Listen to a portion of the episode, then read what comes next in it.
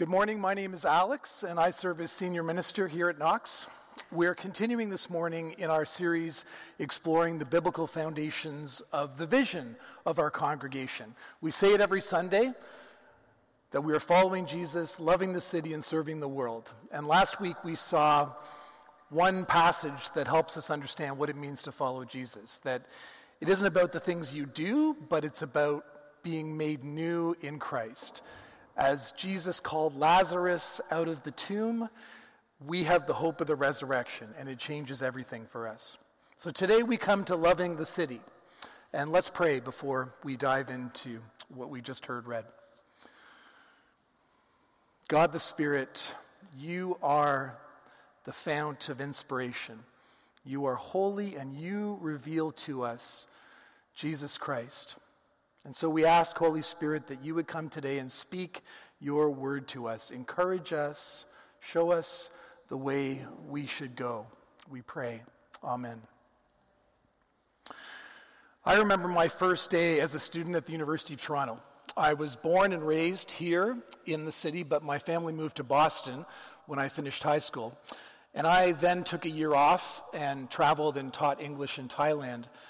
The night before I was to begin my studies at U of T, I stayed over with a friend, and his dad drove me downtown and dropped me off on St. George Street in front of my residence, just a few blocks from here. And I remember my friend's dad said to me, You know, you can be anything you want to be. Remember this day, and good luck with your life, kid. I wasn't sure how to take that. I think he wasn't trying to put the, world, the, pre- the pressure of the world on me, but uh, um, anyway, I got out of the car with my backpack and entered my undergraduate years. It was this crazy moment when everything was new and everything seemed possible. Um, my daughter Lily, who's 17, is having that experience right now. She left on Wednesday for a year of Bible college where she'll be immersed in Christian content and community. And my son Callum, who's a little older, is in third year at McMaster, in Hamilton, a secular university. But did you know McMaster was founded by Baptist Christians in Toronto in 1888? Its official motto, still to this day, is In Christ all things hold together. And that's from Colossians 1. But you probably wouldn't know that if you studied at McMaster. They don't advertise that. You'd have to go down the road to Redeemer University in Ancaster for that kind of Christian vision of post secondary education. So, so many influences in our world, on students, on all of us, so many possibilities. And as parents, Judith and I recognize what critical years these are for our kids. We wonder how they're going to change. What decisions will they make? Where will they end up? Maybe you're in that place yourself right now, starting studies or continuing with your studies. In today's reading, we meet up with Daniel.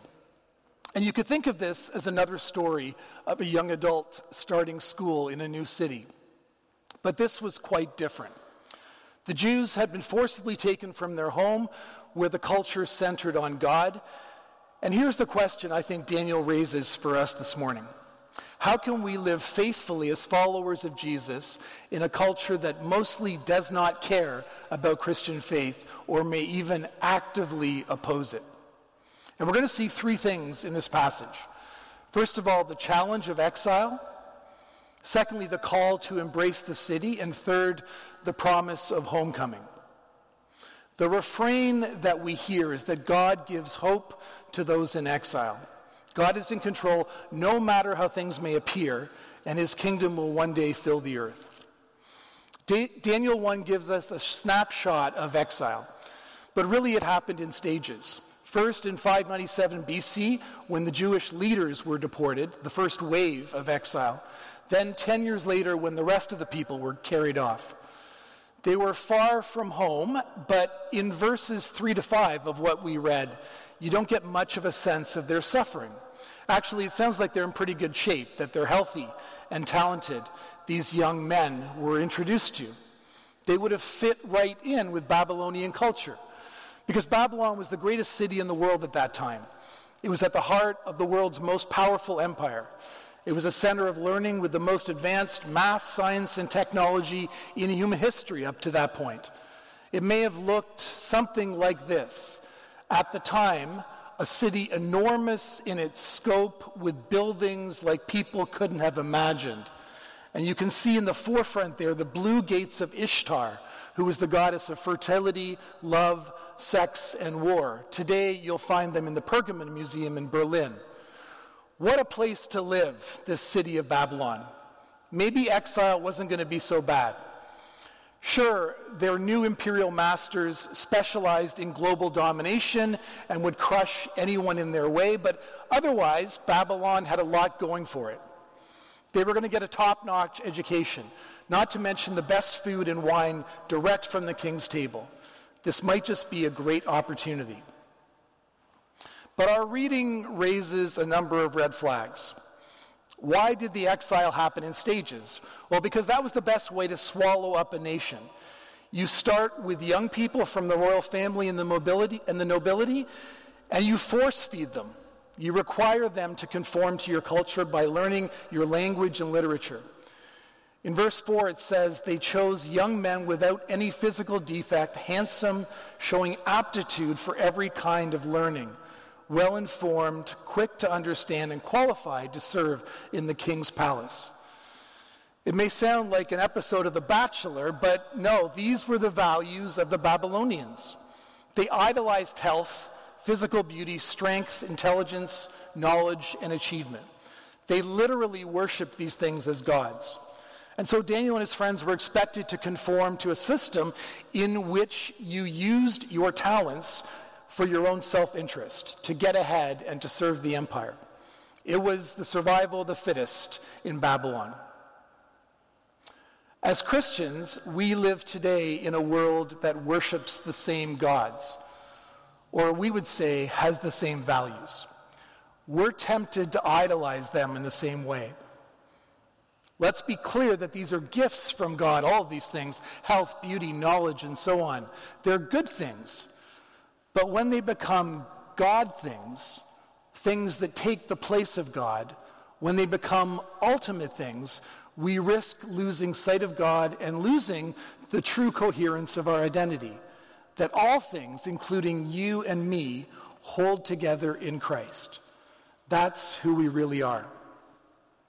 So here's a question for you in a practical way to wrap your head around this.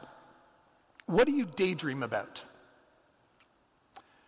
Where do your thoughts go when you have a free moment or two? What do you value so much that if you lost it, you might feel like your life was ruined? These good things, we can't take our eyes off of them. And you'll find them reflected on your phone, in the apps you use, the places you go online, what you pay attention to. For some of us, it's money. Do you dream about how to make more money? How to save more? Do you dream of winning the lottery? Maybe you dream about what you're going to buy with the money you do have. Does the desire for money control your thoughts and your actions? God calls us to put money in its place. When God gives us wealth, we're to use it for His glory, He says. For the sake of others, it's to be shared. Christ invites us to give before we receive. And so we give away our money as an act of discipleship. We'll be doing that later in the service this morning. And he addresses the idolatry in our hearts by telling us to find our worth in him, not in our possessions or how much money we have. Our reading also suggests that if you want to resist losing yourself among the idols of our world, you are going to need Christian friends. In verses 6 to 7, we meet Daniel, Hananiah, Mishael, and Azariah. We get a sense of where this three year degree at the University of Babylon will lead. They are set up to be conformed to Babylonian belief. Israel believed in one God, but Babylon was pluralistic, had many gods, many paths to truth. Truth was relative. Would these four young men forget who they were and turn away from their God? Their Hebrew names all incorporate the name of the God of Israel. Daniel, for one, means God is my judge. But Babylon wanted to take the God out of them, to change their identity. And so they were given new names derived from Babylonian gods. Daniel became Belteshazzar, which means Baal, one of their gods. Baal protects the king. How do we respond to the challenge of exile as God's people, as the church? We've seen that conforming to the culture around us is one option. Another is laid out in Jeremiah 28, where the prophet Hananiah predicts the fall of Babylon in two years. He's trying to give hope to the people of Israel in exile. He tells them to wait and to resist the evil empire until God's judgment comes upon Nebuchadnezzar. Andy Crouch, in his book Culture Making, says this is another posture Christians can take towards the world around them. We are called to be holy as God is holy. We've sung already this morning about God's holiness a bunch of times. And so, one possibility, one posture we can assume is to condemn the world around us and wait for God to judge it.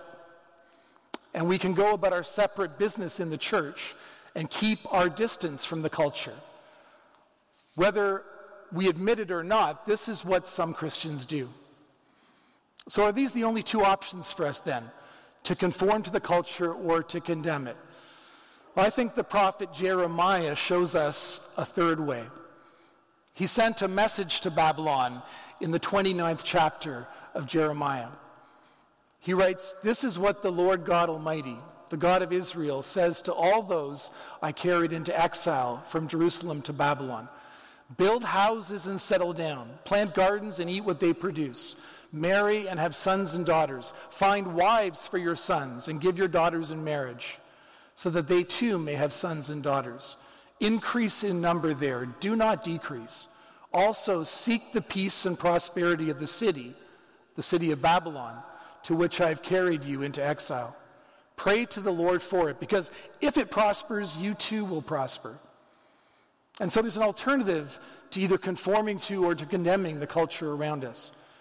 We can follow Jesus into the cultivation of new life, literally planting gardens, cultivating the land, growing families, growing the economy, building houses, contributing and we can create the kind of culture that Jesus has in mind when he sends us out to be salt and light, agents of his reconciliation in the world. We can seek the peace. The shalom is the Hebrew word for it, the peace and the prosperity of the city. So Daniel does not condemn Babylon, he embraces it. He becomes an outstanding student of its religion and literature. He accepts his new name. At the same time, he does not conform. He resolves not to defile himself with the royal food and wine. That's a turning point in the passage we read. So, why would they make food and wine the issue? Well, perhaps because it was food that had been sacrificed to other gods. But more broadly, I think Daniel and his friends chose to eat only vegetables, not because they opposed richer food, but to keep their focus on the Lord. I'm sure they saw God guiding their studies. They were being equipped for influential positions for a purpose. A new name didn't change that. They knew who they were. But fine food from the king's table could make them fat and complacent, could lead them to forget who they really were. They needed to have their wits about them, they needed to keep their distinctive flavor. And I'm sure they wrestled together with where to draw those lines. Imagine the prayer, the discussion, the debate among the four of them. They remembered Torah, God's law. They remembered the instruction they'd received from their parents, from elders, from teachers, and they applied all of that to their new situation. They were effectively a small group, not unlike our home churches here at Knox. And God showed them the way in that community how to set limits, how to be holy, how to make a difference. God was with them. And in verse 9, he opens the door for them. It's God who provides. We read that God gave the official favor and compassion for Daniel. It's the same word as at the beginning of this passage when God gave Israel over to Nebuchadnezzar. God is in control, even when it doesn't appear that way in our lives. The Apostle Paul writes in the New Testament in Romans 12 Do not conform to the pattern of this world, but be transformed by the renewing of your mind. Then you will be able to test and approve what God's will is, his good, pleasing, and perfect will. Do you want to be aligned with God's will for your life? What are you going to use your strengths, your influence, your power for? If you want to follow Jesus and love the city, you're going to have to think it through. And we want to be a church at Knox that does that together. This renewing of your mind, this transformation Paul writes about, it's not limited to prayer and Bible study and Sunday worship. No, it grasps and then challenges the patterns of the world.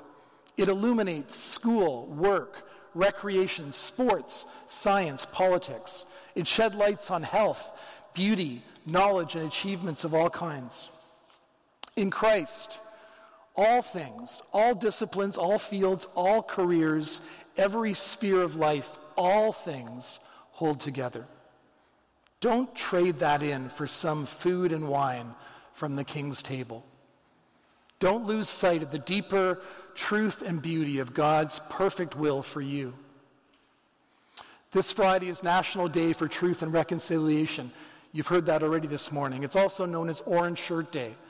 It's a day when we remember the terrible legacy of residential schools that were run by churches, including the Presbyterian Church in Canada from 1884 until 1969.